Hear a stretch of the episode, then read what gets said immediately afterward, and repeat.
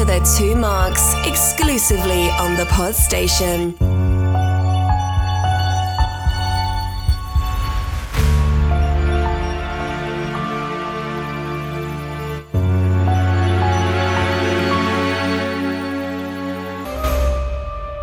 Welcome, listeners, to a new show brought to you by the Two Marks. This time we're discussing Loki Season 1, and once again the Two Marks are delivering an irreverent review, providing you lively debate, conversation, and social commentary. Will wibbly wobbly timey wimey stuff blow Mark's mind? Will we get through the episode without a little wee coming out? Is the lift system at the TVA as complicated as Star Trek Discovery's turbo lifts? How many Lokis does it take to create a Marvel show? All this and more will be unpacked in this week's episode. Let me introduce my friend and co-host, Mr. Mark Pollard. Hi, mate. Are you well? I'm very good. I had to lie down before we did this show for obvious reasons in your intro, which was the time element. Every time, time. Just tried to think of things and then gave up as quickly as I started. I think this episode was easy on you. Well, yes and no, because it's posed questions, which I'm sure we'll come to later, that I feel will probably kill me. Well, the good news is it's only six episodes in the season, so it might be short lived. Indeed. How are you? I'm good, thank you. Yeah, nice to see you back. We haven't given this show a name, have we, really? Or have we? I don't know. This is a director's meeting right here, right now, people. This is you watching behind the curtain. I think this one comes under the two marks Brandon, and I just give it different music. Excellent. There you go, people. You heard it here first. That was our meeting done. that is the extent of our meeting. I'll minute it. I'll second it. It's carried. Done. This is the first time we've done one of these of the Marvel TV world, largely because we haven't actually got around to organising ourselves in time for doing the other stuff. But we have done something similar with Star Trek, where when the more recent seasons have come out, we've done a, a week by week digest of each episode just because we can. Hopefully, people might find it of interest because I know when I'm watching these shows, my whole universe just closes around this one tiny little thing. I get as much of it as I possibly can between now and the next episode, then watch the episode as quickly as possible, and then just repeat the cycle for the next six weeks. Quite frankly, any podcast that doesn't have Loki in the title is going to be of little interest to me. Just gonna hoover it all up. Yeah, she's going to that's good. It is good, and it's great because we didn't quite organise ourselves quick enough to do WandaVision and Captain. Um, well, he wasn't Captain. Spoiler alert. Falcon and the Winter Soldier. So we're going to do some retrospective ones. Theoretically, WandaVision's episodes one to six will be out by the time you hear this, and the other ones will be with you momentarily. What do you mark? By the time this is uploaded, WandaVision, our first episode of three episodes, will be live. Ooh. Quickly followed by. And just for the record, people, quickly is a loose term. It's a term used often, bearing in mind this is a timey-wimey show. In some variants, there is another version of me. He just edits. That's all he does. He doesn't do anything else. He's a variant. The TVA are chasing down at the moment. Quick question: When you heard the phrase "variant" used in this episode, did you just get this natural twitch? Okay. You're like, oh shit, another variant. Another one, yeah. Which, which one are we on now? I've lost track. Does the vaccination work against this one? I think what happens is, if you're a variant, they just eradicate you. Well, if we could apply this in real life, it would have been so much simpler. We haven't even recorded episode three of our WandaVision, No, we haven't. so I can't edit something which doesn't exist. No. But in the future, maybe it does. But maybe it doesn't. Perhaps we all recorded all of them at the same time, but in the other alternate universe. But we, anyway, And it was erased. Yeah. See where this is going. in reality, we will have WandaVision, which is one episode that covers three episodes in real time. well, we didn't feel like doing a ball by ball commentary for something that's been out for three months and everyone's moved on from made much sense, did we? So we sort of compacted it slightly. The episodes of WandaVision are not enough to justify a whole show for a essentially a 19, 20 minute episode. No. I think the way we've done it is the best way to do it. Oh, quite frankly, we're always right. What were you saying before about self determinism?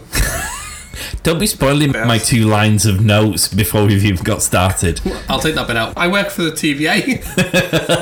Oh my god, you are the TVA of the podcasting world. Let's get on to the important part of how people can get hold of us. This is going to be on the Two Marks channel, so if you go onto all of the major podcast platforms and type in the Two Marks, you should see us there. If you subscribe to that channel, you'll actually get all of our stuff. We put everything on there, as well as on the separate channels for some of the more other nuanced stuff. So if you're a Star Trek fan, we do a Star Trek Discovery show called Disco Fever. If you're a Star Trek Picard fan, you can find our Pick Hard Talk show. We do a film policy where we cover films, but as I say, all of that's on the two marks. So if you can't be asked even trying to contemplate what it is I'm talking about, just go to the two marks. You can check us out on social media as well. We're on Instagram, Twitter, and Facebook. On the Instagram and the Facebook ones, we post reviews of stuff. If you want to find something to watch on a weekend and you're struggling to think, if you can go on there, actually you can find stuff that may be of interest. It might help you avoid some of the pitfalls that we have. I'm trying to remember what the film was now. It's the one where Tom Hardy was playing Capone. Um,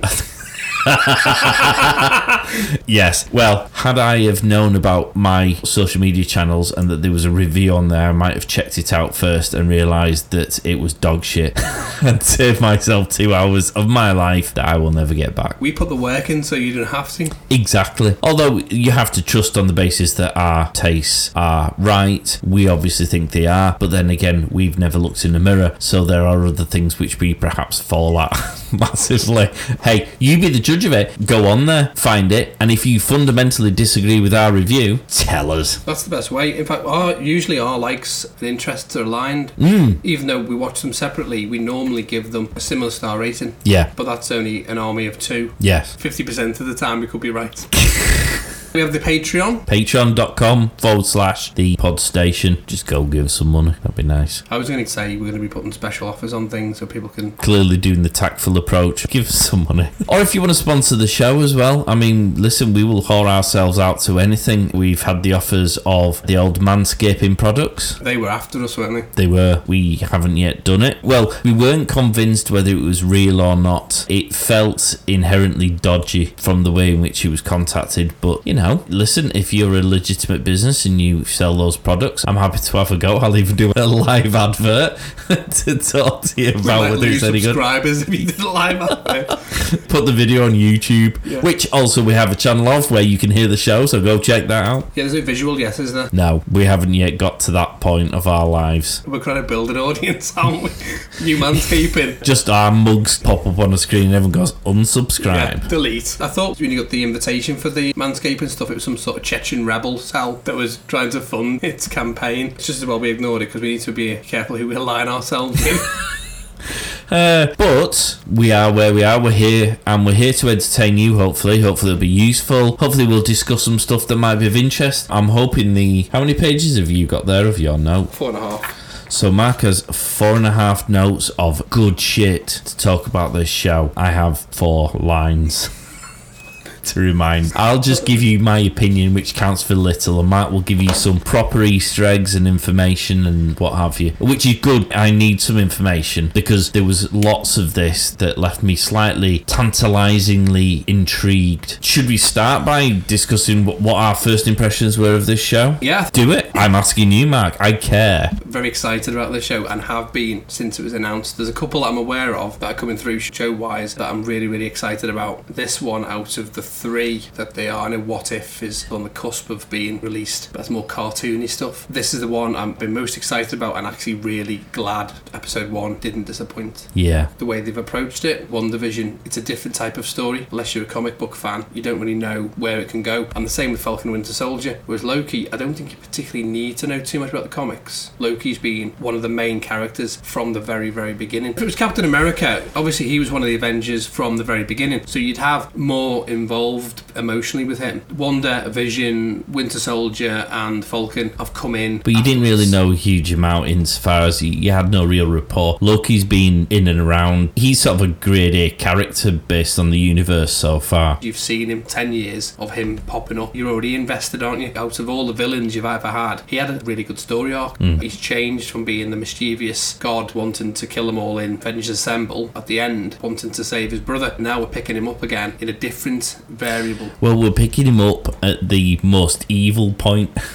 Well, he's gone back now, hasn't he, to when he was being. A knob. He was super knob. He got brought down a peg or two and then learned some life lessons and was still a bit of a knob, but less of a knob. Whereas this point, we are at the height of his knobbiness. What did you think? I really enjoyed it. This was what I felt WandaVision lacked in those first three episodes. This was what they should have done with their first three episodes. There was a lovely balance between picking up where Endgame film left off, so sort of explaining some of the effects of what happened in that film. It was a nice balance between explaining where we're going and digging into the character as well and having a bit of action and comedy. It was a lovely balance of all those things. I have to say, I still remain slightly frustrated that Marvel don't release maybe the first couple of episodes. So if there's nine episodes in the season, like there was with WandaVision and Falcon, I think they could release maybe the first two or three and then release them weekly after that. Because there's only six here, maybe release the first two. Because I feel the first one sort of wets your taste buds but doesn't give you enough to get stuck into it. Whereas I feel after a couple of episodes, you get a vibe of where it's going, and I feel you're better able to digest and assess the show. That's a good thing to do, but I also recognise that, well, two things. They want to keep the retention of subscribers, but also, as was mentioned in our WandaVision show, these are springboards. The way of these shows are set up, I think, are to either conclude the story of the OG Avengers or spiral it off into another next phase where we get introduced to new characters. And as we know, we've had this all the time where people have gone, oh, what about doing this? What about doing this? And actually, Marvel have always been one step ahead in their creative, whether it's been retconned in or they've listened to the fans. Fantastic scene in Endgame where all of the female characters appear briefly. Now, some people thought it was a bit glib, some people thought it was like it was good because it showed female empowerment. Actually, all that told me strong female characters have always been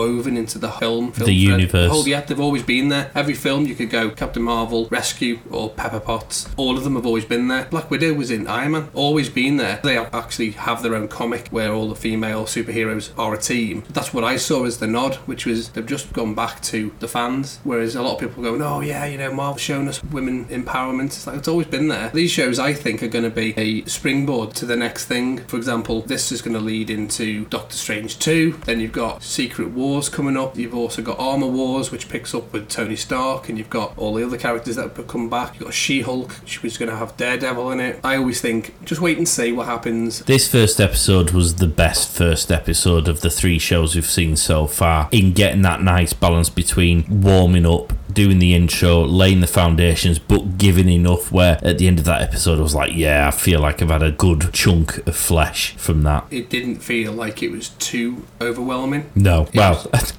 I'll say yeah. I'll say no, having then quite literally passed out trying to figure out some of the questions on the time and what happens now he's not in that timeline and does that change and who uh, I'm sure we'll come to that. Well, let's give the synopsis of this episode. Do it. Loki, the god of mischief, finds himself out of time and in an unusual place and forced, against his godly disposition, to cooperate with others. I mean, you've just started in your little synopsis there with one of the key things, which is in his godly manner. Because in this episode, you have to question what the definition of a god is. Because we've been led to believe that Thor and Loki are the Norse gods, they are gods. But actually, do they just have magic powers that make them godlike? Because these time dudes seem able. Well, the Infinity Stones, I mean, the Infinity Stone bit itself is evidence of just how powerful these time folk are because the Infinity Stones mean nothing to them. They don't even work in this universe, and yet you've got Loki and Thor who were getting defeated and wiped out and destroyed by these things. So I'm going to quickly try to explain. some of them. Excellent. This is what I hope you were going to do from your four and a half pages of notes. Well, the things you've just mentioned aren't in there. Ooh. I'm going to freestyle it. Woohoo! Um, Brace So- yourself, people. Thor is a god of Asgard. Don't forget, Loki is an adopted son and is in fact the offspring of the frost giants. You know the life model decoys. You've not seen Agents of. Sh- you have seen Agents. Yes, of Yes, I have. The life model decoy is what Tony Stark made, and then they threw it into Agents of Shield. Wasn't Coulson one of them? Well, he ended up being one multiple times. He died. The lady who was stuffed in the cupboard. Well, why have you got a lady in the cupboard? Because you're not a 12 year old teenager. Or a serial killer? Or a serial killer. But the difference is she was still talking. um, she was a, a life model decoy that he was programming. And then, as you quite rightly say, Agent Coulson became one. He died. So they did what they kind of did in Picard, spoilers, and take his essence and shove it in an android. There was a combination of him worried about being a robot and also whether he'd been copied. Because I actually made a note. In 2009, So did I. Loki died. 2012, he stole the Tesseract. 2013, he died again. Again. 2017, he stole the Tesseract. 2018, he died again. And 2019, he stole the Tesseract. Boom. Now, is that why he was nervous about going to the thing because he wasn't sure whether technically he is a robot? He's probably a bit confused at this point. He is the alternate version because what has happened is he's created a branch timeline. So when mm. he landed in the Gobi Desert, and immediately, which was hilarious because first thing he did is he saw an audience of people and stood on a podium. They don't speak English. His full knobbiness came out. Straight away, suddenly the door opened, which was a little bit similar because I've got it in me further information. Your Easter eggs notes are going to be ruined because of all my stupid questions, aren't they? They're all out of they'll be out of sequence, so you're gonna have to forgive me. But I put I basically put teleport technology similar to that used in Legends of Tomorrow, which is a DC show. Right. And so what they have is like a door opened and you just walk through. It's a better thing than transporter or some other clever thing like a TARDIS. So they appear and then you suddenly lose interest in those and start speaking to the people with the weapons. Promptly get owned. I think that was hilarious. I think there was a lovely balance here between some really emotionally heavy lifting. The scene between Mobius and Loki, where they're in his office and he's really drilling deep into his emotional psyche, is quite a heavy lifting thing. And where he starts showing the pictures and the videos of his mum being killed and the fact that it was his fault because he'd sent him that way was obviously quite hard hitting. I mean, it's watching someone getting slowly dismantled. And by the same token, you have the absolutely hilarious scene where he gets clocked in the face with that stick and it goes into slow motion. You're just seeing his face, which is what happens to my face post lockdown. Just when I go out in the wind, all that fat just floats around and I know you're feeling the pain in real time.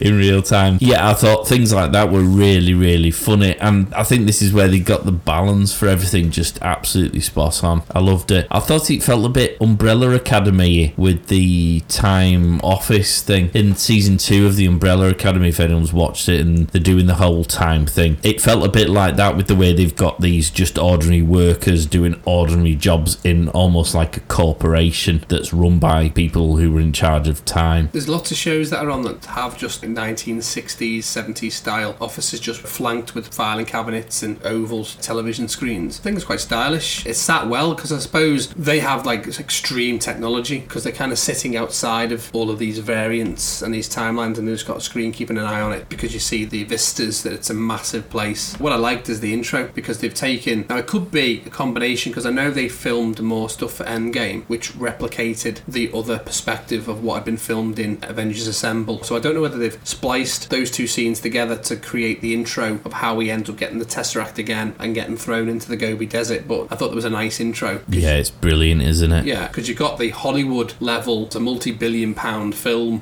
franchise, just grabbing it and making that all from his perspective. It's what I love most about these kind of shows. It's that interwoven interconnectivity and just the ability to call back and introduce things. And everything they introduce and everything they mention, you sort of get a little excited about because it's either something you know or it's something you suspect you should know, and then you just you want to go away and, and investigate it. Oh, quality! I thoroughly enjoyed the introduction. I quite like the whole TVA thing going on. Just his first experiences of this, just watching him constantly getting done every single time, whether it be the sign here, this is what you said. Bearing in mind he's a thousand years old. I think you're going to say what I'm thinking. I looked saying. at that pile of paper and thought, I've said more, More shit than than that. and I'm nowhere near a thousand years old. I, I sort of thought that's one conversation. Maybe Hawkeye's pile might have been like that because he seems quite a stalwart, strong but silent type. Whereas Loki, like you said, he landed in the Gobi Desert and immediately wanted to go in a speech. I mean, that speech alone probably was like three pages, Absolutely, yeah. But once he gets through the metal detector or whatever it is, which was funny. because it's a whistle stop talk. I mean, he's beefed up. He's obviously just seen Thor, his brother's new guns. Oh my god, I saw an Instagram post of him. Jesus Christ. I'm trying not to swear too much there, but by jingo, I got turned on just looking at that picture. I believe that he's doing a biopic. He's playing Hulk Hogan, Ah, so he'll go straight into the next one. So compared to 2011 to that,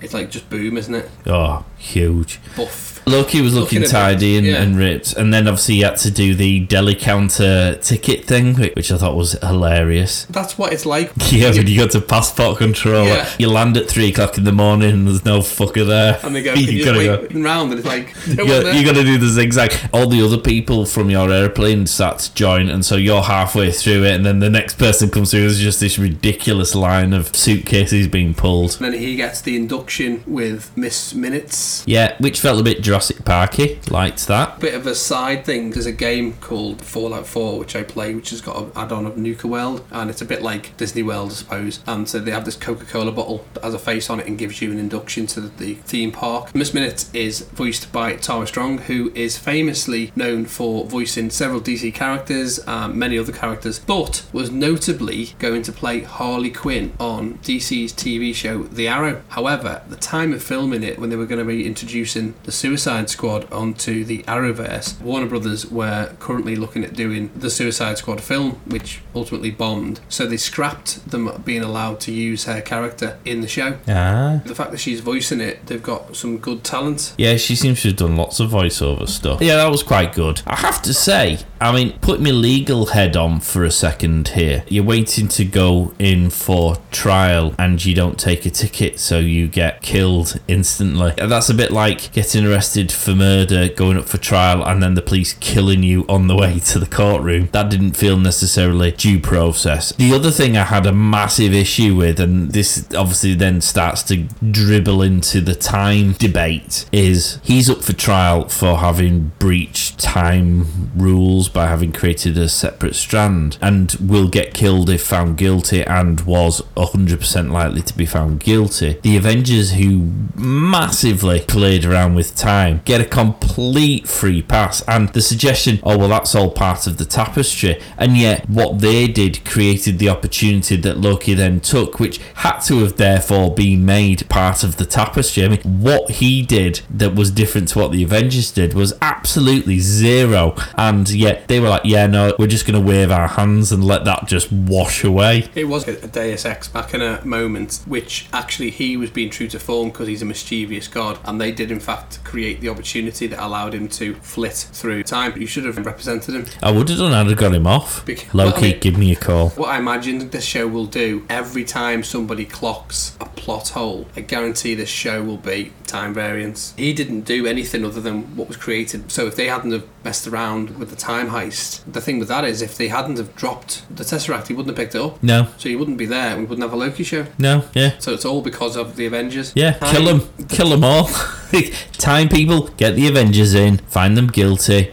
I mean, hang on a minute. Let's take this another step further. Now I'm on my soapbox. I feel like I'm defending the wrong side here, but I'm going in all guns blazing. Captain America, Steve Rogers, talk about someone fucking around with the timeline. He went back in time to enjoy the life he missed out on because of the Ice Cube incident. That isn't interfering with time. Was that okay? Well- I'm doing air quotes here, people, because it's not okay. It's exactly what Loki did and got done for it. Well, I'm glad you brought that up because he did, in fact, create another branch timeline. I'm glad you're here because you're linking all these. Oh, very good. Did we see, I'll ask you if you saw it, did we see a Peggy Carter cameo? We're jumping about. He steals off Luke Wilson's character the little remote control that allows him to zoom across Yeah. places. In the corridor behind him, those little portal doors open, and what looks like Peggy Carter, it isn't the actress who plays her. She's wearing the same hairstyle and same clothes. I wonder whether there was alluding to a, a cameo because in the what if timelines, Peggy Carter becomes Captain Britain. Also, when Steve Rogers went back, created a branch timeline, and so maybe that was her being arrested. Cards on the table. I've only watched this episode once. I didn't have time to watch it a second time before doing this. I am going to go away and watch it a second time, and hopefully, we'll be able to pick up on a lot of the stuff I, I suspect I missed because I was just ridiculously excited about the fact it was on. I felt that was an outrageously poor show of justice on Loki's behalf, and he's not someone who you normally can argue for, but in this case, I do feel he got the shitty end of the stick, so to speak. No, I agree entirely. You picked up a lot of the things I had written down because otherwise all my notes are worthless. but just on a side note, which has got nothing to do with the show, but just a little bit for the listeners, that Loki from Earth 1610 can retcon history into anything he desires by either creating events that never happened or erasing events as if they never happened Right. from the comics. Okay. In the comics, Loki formed his own gang like the Avengers, called the Prime Movers, and that included Doctor Doom, Kingpin, Magneto, Mandarin, Red Skull, and the Wizard. Right. So, who are these time people? Because they seem to have an awful lot of say in what goes on in the universe, having just found Loki, the god of mischief, guilty of something that his brother Thor did exactly the same. And the Timekeepers, not to be confused with the Watchers, I think were given permission by the Timekeepers to keep an eye on history. The Watchers tend to be omnipotent. They would go around making sure that people were following the path. The Timekeepers are the three faces appeared behind the judge when she was sentenced in Loki, and they gave authority to the Time Variance Authority to have one sacred timeline. So any branch of them is immediately destroyed. So it tells you that they don't mess around, which is why when that guy was messing around with the ticket, they just basically wiped him out of existence. And so, where do they sit in an importance level to people like the Eternals? Well, they don't because they're outside of that. Right. Because you've got the Celestials, Yeah. and be- above the Celestials, there's two others which I can't remember. So you've got Celestials that made Man, the Deviants, and the Eternals, and there's three of them. And then the Eternals are basically to help humanity around. The Deviants were also around to them messing things up, but above them the Celestials. So nowhere that you saw in Guardians of Galaxy that was a Celestial. We got a glimpse of the Celestials in both Guardians of Galaxy. Ego was a Celestial, but he says in Guardians of the Galaxy 2 he's the last of the Celestials, so we don't know where they've gone. But then above them there was two lots, so one created the other, and so on and so forth. Well, where's Thanos? Thanos was in this. Thanos, he's a Titan. He's the brother of Star Fox. And what, Star Fox? He's an Eternal. Okay. Angelina Jolie's cousin is Thanos. Right. So these lizard people just sit completely outside of that in their own little. They're out of time, I suppose, and basically what they do is keep an eye on what they call the sacred thread. But they're going to have a real problem because do they realise that Marvel have called Doctor Strange's next movie the multiverse? Has someone given them the heads up on this? Because that might throw a spanner in the works when Doctor Strange comes along and goes, I'll take your sacred timeline and take an enormous dump on it. Thank you, sir. I'm glad you brought that up because I too have an answer for that. In, Hmm. in fact, Kevin Feige has gone on record saying that No Way Home, WandaVision, Loki, and Doctor Strange 2 will all be connected. In fact, in the infomercial that Miss Minutes plays to Loki, but she uses the words madness and multiverse in her infomercial, which could be a little cheeky thing to the movie. Right. And so I imagine the curve with the movies and the two shows will culminate in Doctor Strange 2. They've just killed Doctor Strange 2 in the comics. Right. That's not saying the MCU is dying, by the way, but these people are coming of contract now. What's his space? I'm sure Benedict Cumberbatch has probably been signed up to what three movies, maybe three Avengers movies, in the same way as Robert Downey Jr. and co were. Uh, probably, but Chris then, Evans. for example, Samuel L. Jackson was signed up to, I think, six or something. They did a multiple picture deal and they put it in the contract and they'll say, we might need you for six movies and two cameos. They've redone the contracts now because they didn't have TV. This show is going to be so fascinating because Loki was already an incredibly fabulous character. He was already very interesting as a character. But now we've got this whole nurture versus nature debate going on because now he's prime knobness. So in the timeline we've seen, we've watched him evolve from being a knob to being sort of broken down gradually to the extent where I think in Thor 3, Thor just turned around and went, Yeah, listen, you know what? Quite frankly, don't give a flying monkeys what you get up to these days because you're a knob. You're always going to be a knob and you're going to keep on being a knob, and I just don't have the time or the energy for it anymore. Then they watched the destruction of Asgard, and then obviously Thanos comes into play, and very quickly you can see him evolve and almost dial his knobbiness right down. I mean, he'll never change completely. Whereas now it's a case of how will he change because he's almost had those life experiences that I've just described there in a five minute video.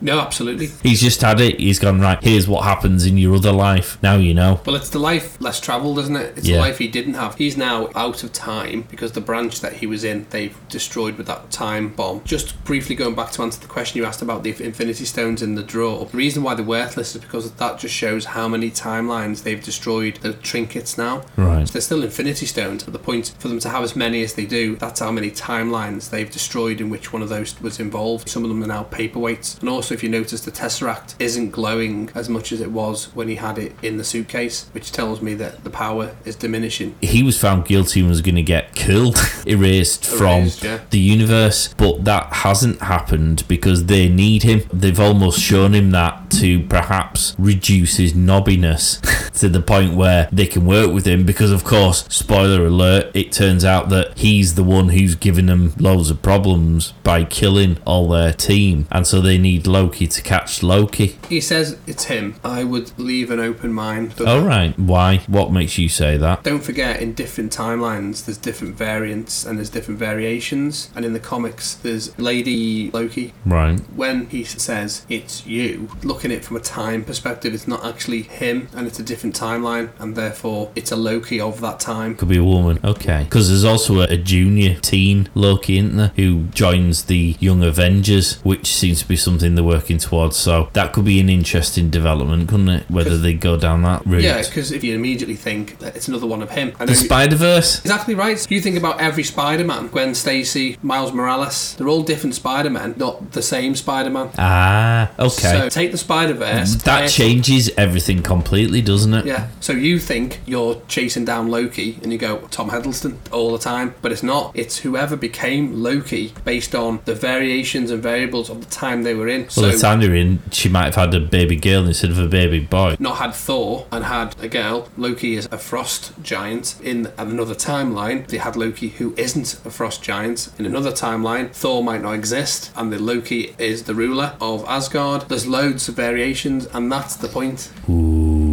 I'm going to make a prediction early on, and I'm going to say. Oh, here we go, people. He always makes this mistake. He forgets it's recorded. two predictions I'm going to make. I'm going to say that I think Loki will turn up in Love and Thunder. That in episode two of Loki, we see the hooded person in the field that kills all the people is a female version of Loki. Okay. The reason why I'm saying about Love and Thunder is because in Endgame, before Loki dies at the hands of Thanos, he says to Thor, "We will meet again, and our faces will have our sunshine on it." I think this show do something timey wimey that allows Love and Thunder to have him in it, considering that the love interest of Thor, Natalie Portman. Natalie Portman, becomes Thor. Really? Do you think she'll become Thor? In the comic, they killed off Thor, and then they had a female Thor. Okay. I'm thinking that's going to be a homage to that. Wow. Chris Hemsworth has hung around in the Marvel Universe longer than I think we all expected because we were expecting him to probably have said farewell in Endgame when all the rest of the sort of the Yes. OGs have gone their separate ways. I suspect because they did such an amazing story arc with Thor, he probably wanted to hang around a bit more because they wanted to do more with that. At the end point of Avengers, Thor's an overweight state. He's just an absolute mess, isn't he? He's, Well, a- he's in lockdown mode. he's he's followed my approach to life. Beer, pizzas, telly. Gut. Long hair. Oh, that's it. Right. Oh my god, I've just realised I am Oh. obese Thor. but without the powers Good dad bod Thor. or the good looks or the witty charm. You're a looker. Oh, you say the nicest things. I am seeing your face from behind the sound Yeah, shield. there is a, a a big black thing covering over my face. It looks like there's an eclipse going past your mouth. Yeah, the pop shield. Yeah. Which other characters were in this first episode that you? I mean, Owen Wilson. Else we should mention Mobius. I thought he was a fabulous character. Well, the good thing with that, which I was quite excited about when they revealed that he was going to be in this, his brother, Luke Wilson, is one of the characters in the DC Arrowverse, Stargirl. All right. Owen Wilson's gone for the right one, if you ask me. I mean, he's always a very laid back. He's got a very clear style when he does acting, and certainly for this, he's quite an interesting character. Character is Mob. He was really understanding and quite sympathetic and empathetic towards Loki when they're having that conversation. By the same token, he didn't mind doing a literal kicking of shit of Loki when he needed it. So, for example, the whole time thing where he just rewound him back to the seat whenever he he was getting all high and mighty again. He just you know give him a good kicking and bring him back down to earth. I'm looking forward to seeing more of that character because I can't decide whether he is just an employee of the time folk, you know, just doing his job? Is he an extremist? Does he follow them? Like a cult leader. Always like a cult follower of the time people, so he buys into everything they say? Or is there an element of him that questions it and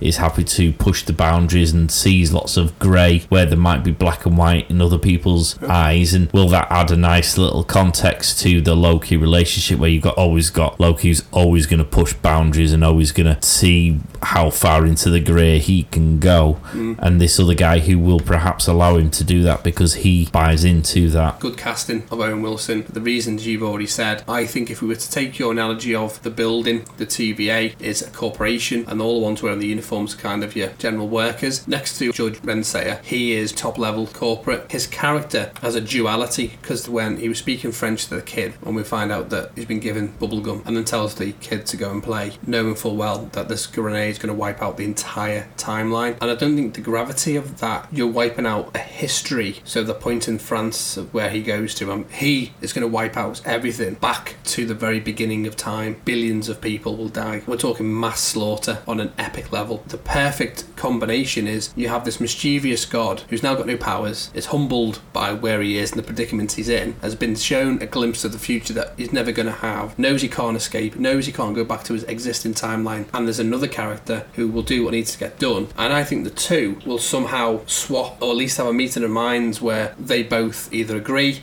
to do something good and leave a timeline which may cause problems for the multiverse. I think that's a really good dynamic. Yeah, it's going to be fascinating to see how that goes. As you say, it sounds quite callous what he does, but it's like doctors. I mean, you think about doctors, what they do on a daily basis. They are some of the most brutal, callous human beings you've ever come across. I mean, orthopedic surgeons, particularly. I used to know um, an orthopedic surgeon, and they would quite calmly talk, as a matter of fact, about how they sawed into the rib and then they cracked them open to do this, and then they hammered into that, and they have to snap this to get that. And you go, you do know that's a human being, and those are bones. And if I even heard that noise, never mind saw it, or worse still, actually was the cause of it, I'd probably pass out. Whereas because they do it all day, every day, it becomes just a matter of fact thing. It's not that they are callous people, it's just it's part of their job and it becomes the norm. He's a bit the same, I, I get the feel where because he's used to just putting these grenades to tidy up the timeline,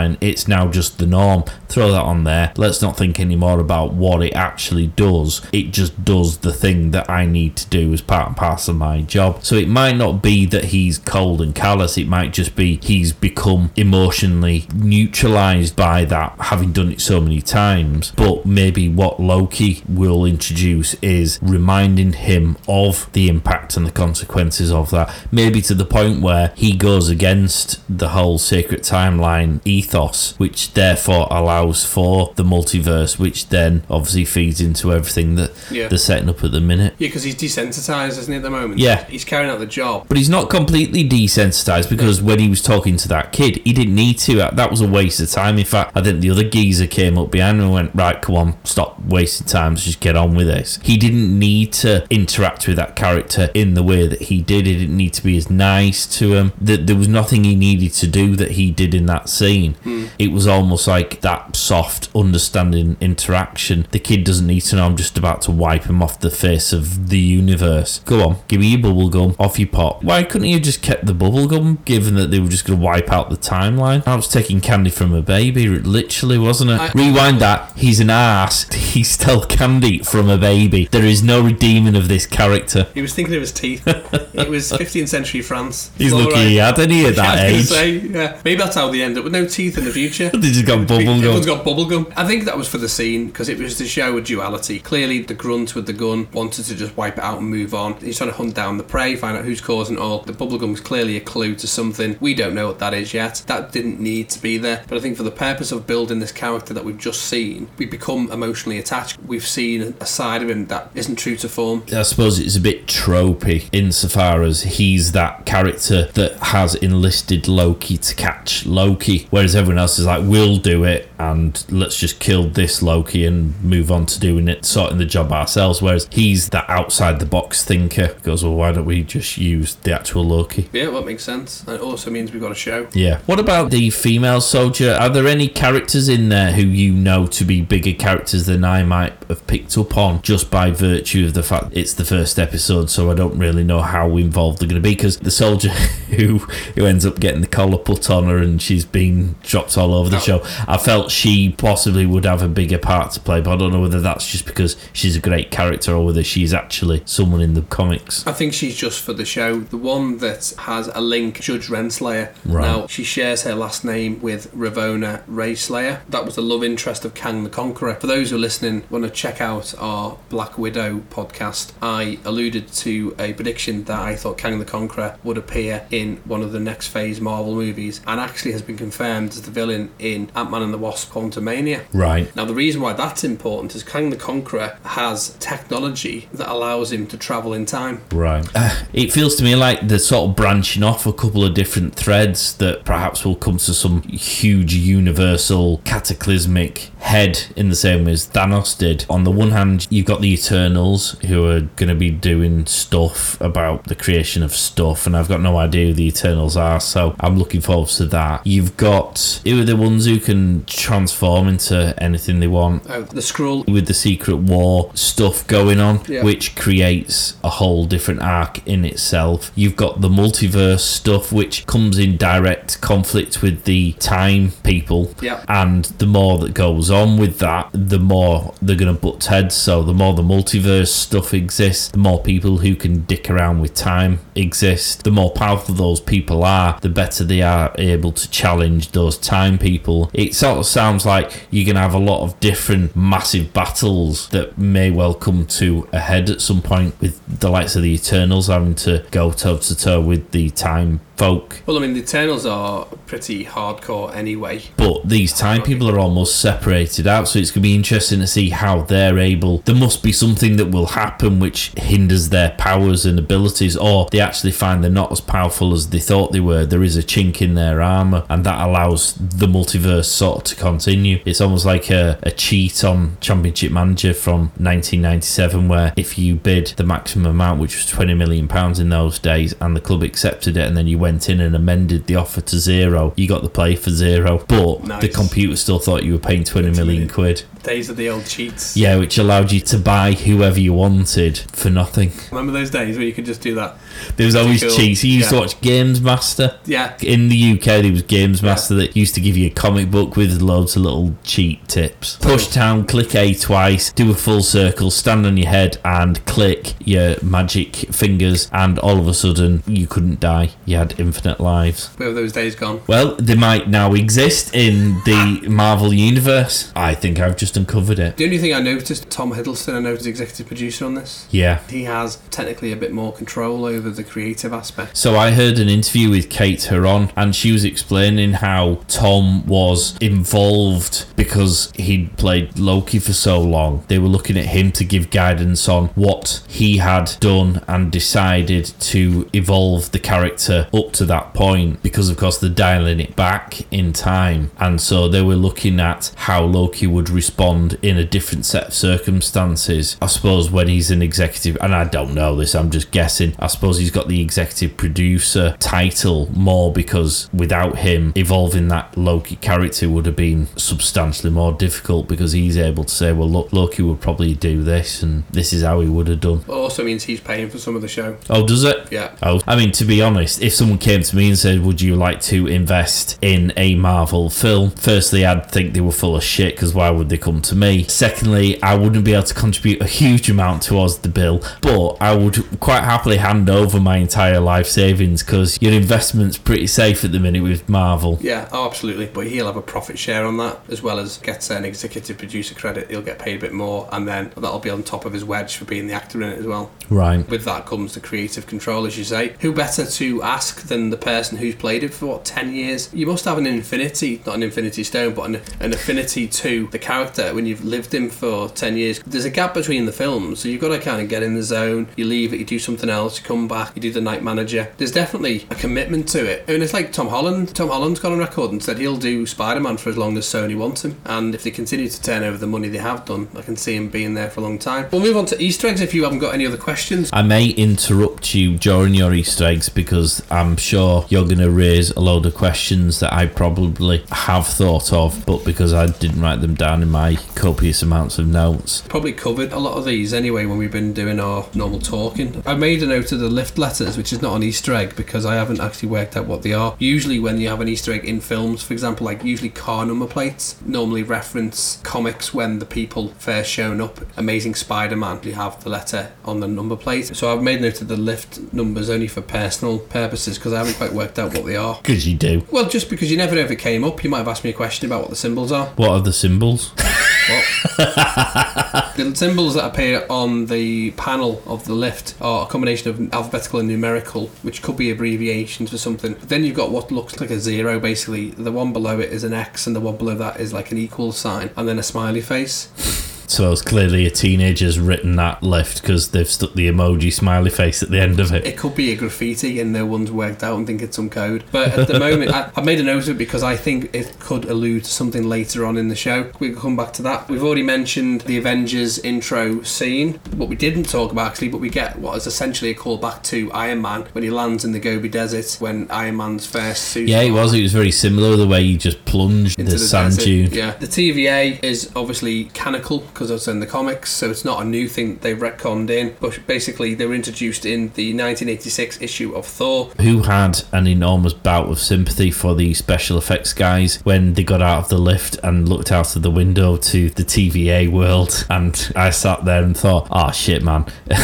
so someone came in on Monday morning and went, Right, guys, so I need you to design me a special effects city from scratch. Are we using a city with landmarks as a boilerplate? No, from scratch, all special effects. It doesn't exist. Think Star Wars Episode 1 special effects Yeah. levels. And at that point, everyone went, um, I love, I'm probably not going to be home for the next six months. Tell me what the kids look like uh, when they grow up. Uh, love you lots. Bye. That's sort of the work that would have probably gone into for that. When, when he was looking out the window, I was having a Cloud City when George Lucas made it more. Yeah. Because obviously Cloud City was just a corridor. It didn't look amazing though. I, I know some people were quite keen on it, but I have to say I hate stuff that looks really artificial CG. I really hate it. And part of the reason why the more recent Star Wars films are more my thing is because you've got the dirt on the ships and everything's filmed in reality. It's not all green or blue screen stuff. There's lots of realness to it. Just that feeling of. But I guess because it's such a made up place, I gave it a bit of a, a short, sharp shrift and moved on. It didn't bug me too much, but I hope there isn't too much of that stuff. I think because it was just a, a pickup or a side. Yeah, as long as that's all it is, Yeah. it starts to become more and more. But I don't think it will because that's not Marvel's style, is it? No, I mean, I think when you're having exposition with a character sitting across the desk with somebody for a good couple of minutes becomes boring. So they'll have them walking down a corridor. We have the opposite when we're talking about Star Trek Discovery because all they do is walk down corridors. Yeah. So I imagine it was just a swipe. because I wasn't overly keen on the Marvel, Miss Marvel films. You know, at the beginning of the first one, where I say the first one, there's only been one so far. Or has there? What timeline are we doing this in? at the beginning, when she doesn't know she's human and they go into those different planets. She's Uh, being trained and inducted. yeah, I don't like those kind of settings. They feel fake and it, it really takes me out of the film because it feels so artificial. Does that make sense? No, it does, yeah, because I, I think at this stage they were probably trying to cram that much in. that's what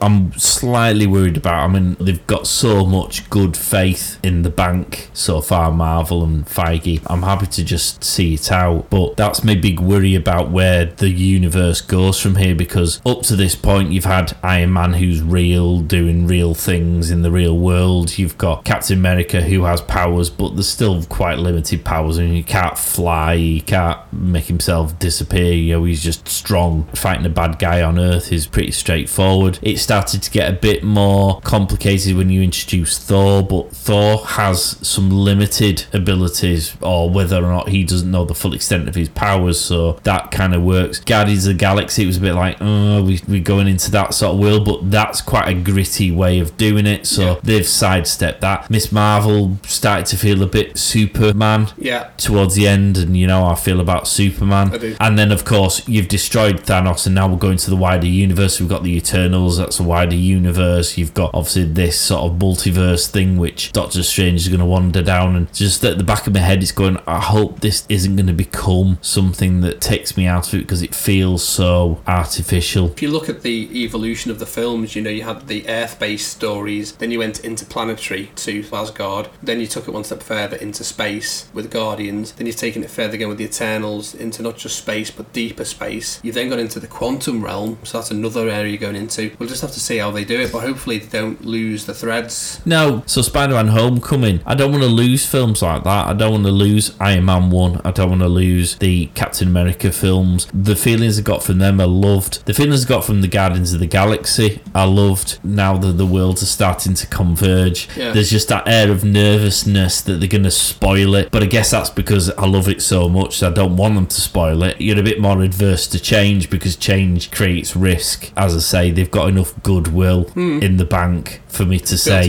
just let them do it. Have faith in the process because they haven't fucked it up so far. So why would they do it now? You think about Guardians of the Galaxy, it was an unknown. Yeah. It was a box office hit. You think if it was going to be a film that was a bit questionable, and I was concerned because not many people knew of the comics or, in fact, the characters, so you're thinking you're really going out on a trust with the viewer, and it worked, it paid off. Well, you've got the Eternals, you've got a team of omnipotent beings, and it just sounds utterly dull. But then in the trailer, they've got one of them going, Oh, well, shall I take over as the head of the Avengers now? Iron Man's not there, and now Steve Rogers isn't in charge. I think someone throws a quid back at him, and it's just little things like that will hopefully keep it grounded enough where you don't lose what we've loved up to this point. The clever thing with that, with what you just said, is Marvel is that good. Referred to him as Steve Rogers, not Captain America. They know he's no longer Captain America. Yeah. How good is that? It wouldn't have mattered, would it? I can't remember who said it. It was him, it was a guy, one. Right, he could have gone to Captain America and nobody would have, well, apart from purists, would have picked up on it. But that's Marvel. The fact that he went Steve Rogers, it's acknowledging that they know he's not Captain America anymore. Amazing. But no, you're absolutely spot on. I hope they don't have too many threads to tie it all in. So moving on, we mentioned the Skrull inside the TVA. Now he's wearing a tracksuit, and I'll go on to the next Easter egg. I missed the Skrull. Goes into the reception area. No, this is why I need to watch it a second time because I'll pick up on these things. Okay, and I'll come on to the tracksuit in a minute because that's important. So that's the first one. Well, it is because, of course, he just might have wanted comfy pants on. I mean, we all do in lockdown. he may have been slumming it. Uh, we've already mentioned the life model decoys. These were obviously things that popped up in Agents of S.H.I.E.L.D. and obviously in the Marvel Comics. Secret Wars, which is another show that's coming soon, which is going to feature Nick Fury and, in fact, the, the Skrull that we saw in Captain Marvel and in Spider Man Far From Home. That came from the introduction. It explains about all the interdimensional timelines trying to vie for supremacy. And that alludes to the Secret Wars comic event that happened in 2015. I'm looking forward to the Secret Wars show, if I'm being honest. The little remote controls that we were laughing at where she was getting messed around, it's called the retroactive canon in the Marvel Comics, so they've just made a smaller version of that. The Timekeepers we spoke about were introduced in the 1970s Thor comic. They were the remnants of the last remaining part of the universe before destruction. We have the Kree and Nova's attack on Titan, which is the home world to Thanos. Miss Minutes explains about the uprising, and it talked about the blue people, the Kree, and Nova Corps. In the Guardians of the Galaxy, Ronan confirmed that the Kree and the Nova Corps were at war for a thousand years. And as I mentioned, the additional bonus Easter egg was Tara Strong voiced Harley Quinn. The Skrull in the reception area, who's wearing a tracksuit, could be one of the tracksuit Draculas, which is a mafia style organisation that operated in New York that Hawkeye dealt with, which could spin into the Hawkeye series. Okay. I suppose the only thing I'd say to that is I'm struggling to get excited about the Hawkeye TV series in the same way as I'm struggling slightly to get excited about the Black Widow because, as we understand it, Marvel aren't always completely obvious and open with us about stuff. This is kind of the end of the road for the Hawkeye character, and we know it's the end of the road for the Black Widow character. So it's a bit like, oh, what's the point in watching these shows? Now I'm going to obviously watch them, and I'm no doubt I'll probably thoroughly enjoy them. But it's quite hard to get excited about them in the same way as this because this feels like it's opening doors to exciting things that are to come. Whereas the Black Widow and the Hawkeye still feel like I'm closing the doors that are behind me, and that's not quite as exciting. Black Widow is a bitter pill. Yeah. Because not because of the fact that you know that she's already dead, but they've waited two years to be reminded of the fact that she died 2019. I mean, obviously, there's a couple of things that are going to be in that movie which will tie into things like the Falcon series. So, Miss Hydra, Lady Doodah, she's in Black Widow, which obviously, and we're supposed to have seen that before Falcon, so that when she walks inside, we go, ah, right, oh, hello, it's you again. So, there's little things like that which will no doubt feed in, but these are almost like really, really subtly small introductions to Yeah. things that don't feel that when we're talking about beings that control time and beings that created the universe, when we're talking about what Black Widow, a normal human being with no superpowers, can do, it kind of feels a bit small fry. Yeah. And it's a bit same with Hawkeye, which is why it's a shame they didn't have these things before the end game because I would have been really more excited about knowing more about them because they're part of the Avengers, whereas now Yeah. they're kind of not. I think the Hawkeye specifically is to springboard the Young Avengers because he's training his daughter up, who was blinked away.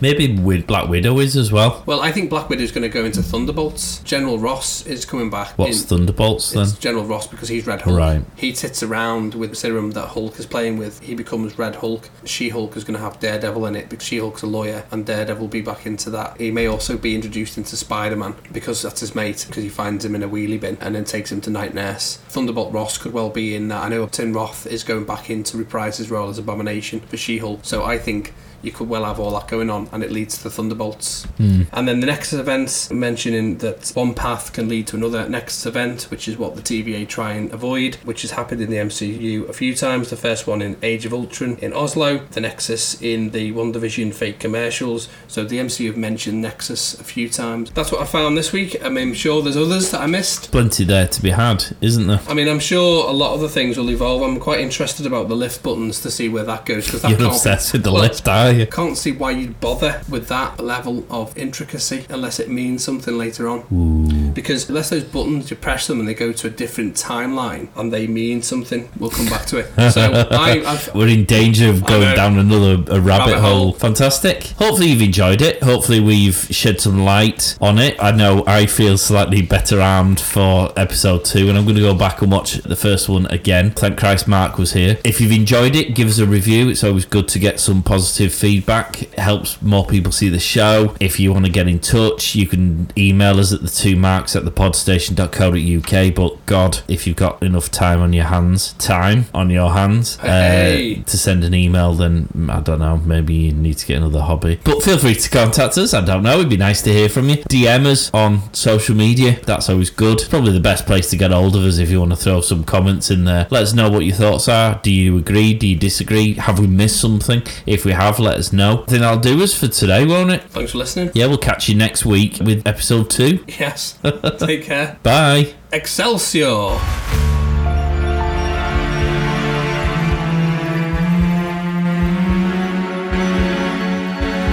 Get social at the two marks on Facebook, Twitter, and Instagram. Also, check them out on YouTube.